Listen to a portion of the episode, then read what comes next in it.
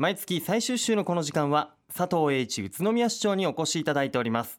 佐藤市長こんにちは。こんにちは。よろしくお願いします。よろしくお願いします、はい。さあ4月になって平成27年度が始まりましたが、4月8日には季節外れの雪が降ってびっくりしましたね。はいそうですね、えー見頃の桜も雪化粧していました、でここに来てようやく春らしい気候になってきましたね。そうですね。で本日はまず自転車の街宇都宮の話題を2つお話ししていきたいと思います。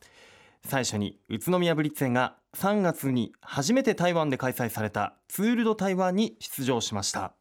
これは佐藤市長が1月に台湾で行ったトップセールスを機に実現したそうですね。そして先日宇都宮ブリッツェンの選手や関係者が佐藤市長を訪れレースの結果などの報告も行ったそうですね。はいそうですね、えー宇都宮ブリッツェンの皆さんにぜひ、えーツード台湾で出場をしていただきたい活躍をしていただきたいということで、うん。台湾の方に行ってまいりました、えまあ、教会の方々とか、はい。い、ろんな方にお会いしたんですけども、はい。なかなか難しいんですね。ブリッツェンを出場させるというのはね。まあいろいろ粘りまして、ええ。粘って粘って、まあ、どうにか、まあ、チャンスをいただくことができました、うん。3月22日から5日間にわたりまして、はい。台湾で開催された国際自転車競技、まあ、UCI 公認レース、まあ、ツールド台湾でありますけども、まあ、宇都宮ブリッツェンが初めて参加したということで大変感激しましたけども、えあの宇都宮ブリッツェンには4月の7日に、はい。えーご報告をおしに来ていただきました、ええ。まあ、レースの結果だけではなくて現地のプロモーション活動も報告をしていただきましたけども、うん。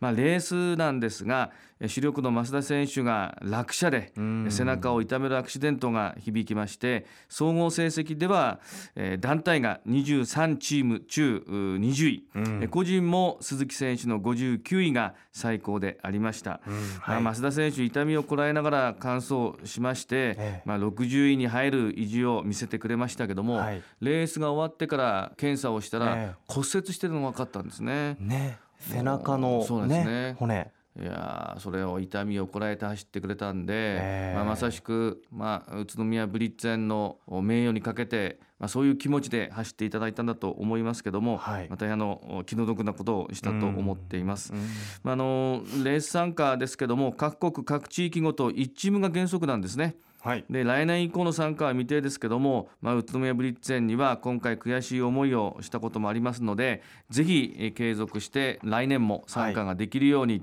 えー一生懸命 PR をしていきたいと思いますし、はい。えーみんなでえー、ツールド台湾に参加できるようえーぜひファンの皆さん方も、えー盛り上げていただいて、ブリッツェンの成績が少しでも良くなるように、はい。えーぜひ、えーお力をいただければと思います。はい、あのー本当沿道からも現地台湾のメリダの社員の方々が、こうブリッツェンの旗とかグッズを持って応援しているっていうね写真も見まして、はい。ああ台湾の方たちも温かく迎え入れてくれたんだろうなというふうにもねはい、思いますし本当にまた来年もね出られるといいんじゃないかなと思うんですが。そうですね。はい、はい。宇都宮ブリッツェ。ン、はい。あのレースへの参加以外にも台湾で活動を行ったというふうに聞きました。そうはい、あのブリッツェンはですね台湾各地で行われたレース期間中なんですが餃子カクテル大谷石といった宇都宮の観光資源の PR をしていただきました。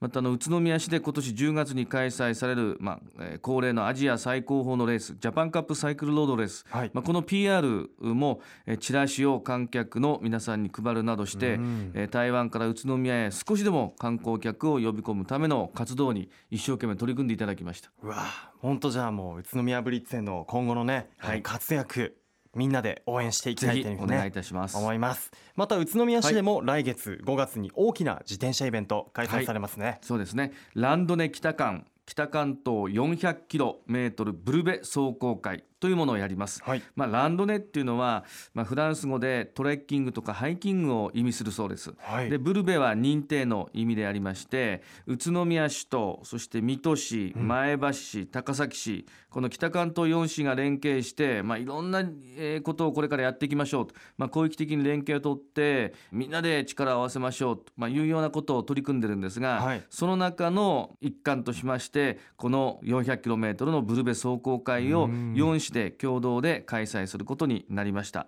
えー日にちなんですが、はい。5月の23日土曜日えー道の駅宇都宮ロマンチック村をスタートして4市を自転車で回りロマンチック村にまた戻ってくる。ゴールはロマンチック村となります、あの指定コースを交通規則う信号とか道路標識を守って走っていただいてチェックポイントを通過しながら制限時間内の完走を目指す長距離サイクリングとなります、まあ、今回のブルベですけども、まあ、走行距離 400km で27時間以内に回ると。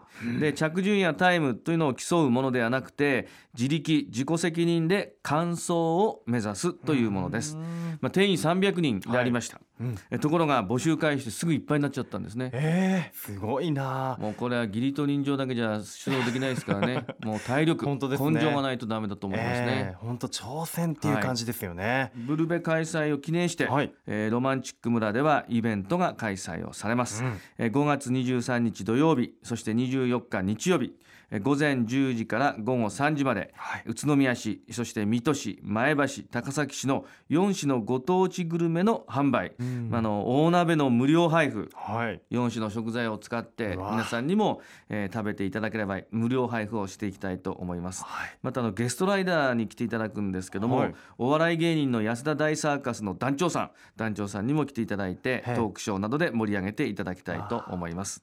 またあのお子さんのランニングバイク大会はい。これもやるんですね。あ。すごくええ。最近ブームですよね、ですね、ええ。まあ、自転車の街らしいと思うんですが、うん。えーぜひお子さんたちにも遊んでいただければなと思います。あいいですね。これはもうファミリーで楽しめるね大会にもなってますよね。はい。そしてもうすぐ5月ですよ、はい。家族や友達とお出かけをしたい季節になってきましたが、宇都宮市のおすすめのイベントをじゃあここで少し教えてもらえますかはい、えーまずフェスタマイ宇都宮2015えー5月17日日曜日、はい。午前10時から午後3時に行われます。会場ですけども宇都宮城址公園オリオンスクエアバンバ広場など中心市街地で開催いたします。えーストリートライブとかパフォーマンスまた屋台村スタンプラリーなど行いますけども函館の観光 PR はい。ブースも出展されます、ん。えー北海道新幹線、はい。来年3月に開通予定ですけども、ええ。なんとか宇都宮駅にも泊まっていただきたいと、いうことで函館の皆さんにも応援に来ていただきます。はい。えまた2つ目ですけどもお第35回市民芸術祭えー開幕展が5月16日17日とえー19日から21日えー午前10時から午後5時会場は宇都宮市文化会館で開催をされます。前年度の市民芸術祭受賞者の作品を一堂に展示いたします。日本画書道工芸彫刻写真などぜひ楽しんでいただきたいと思います。はい。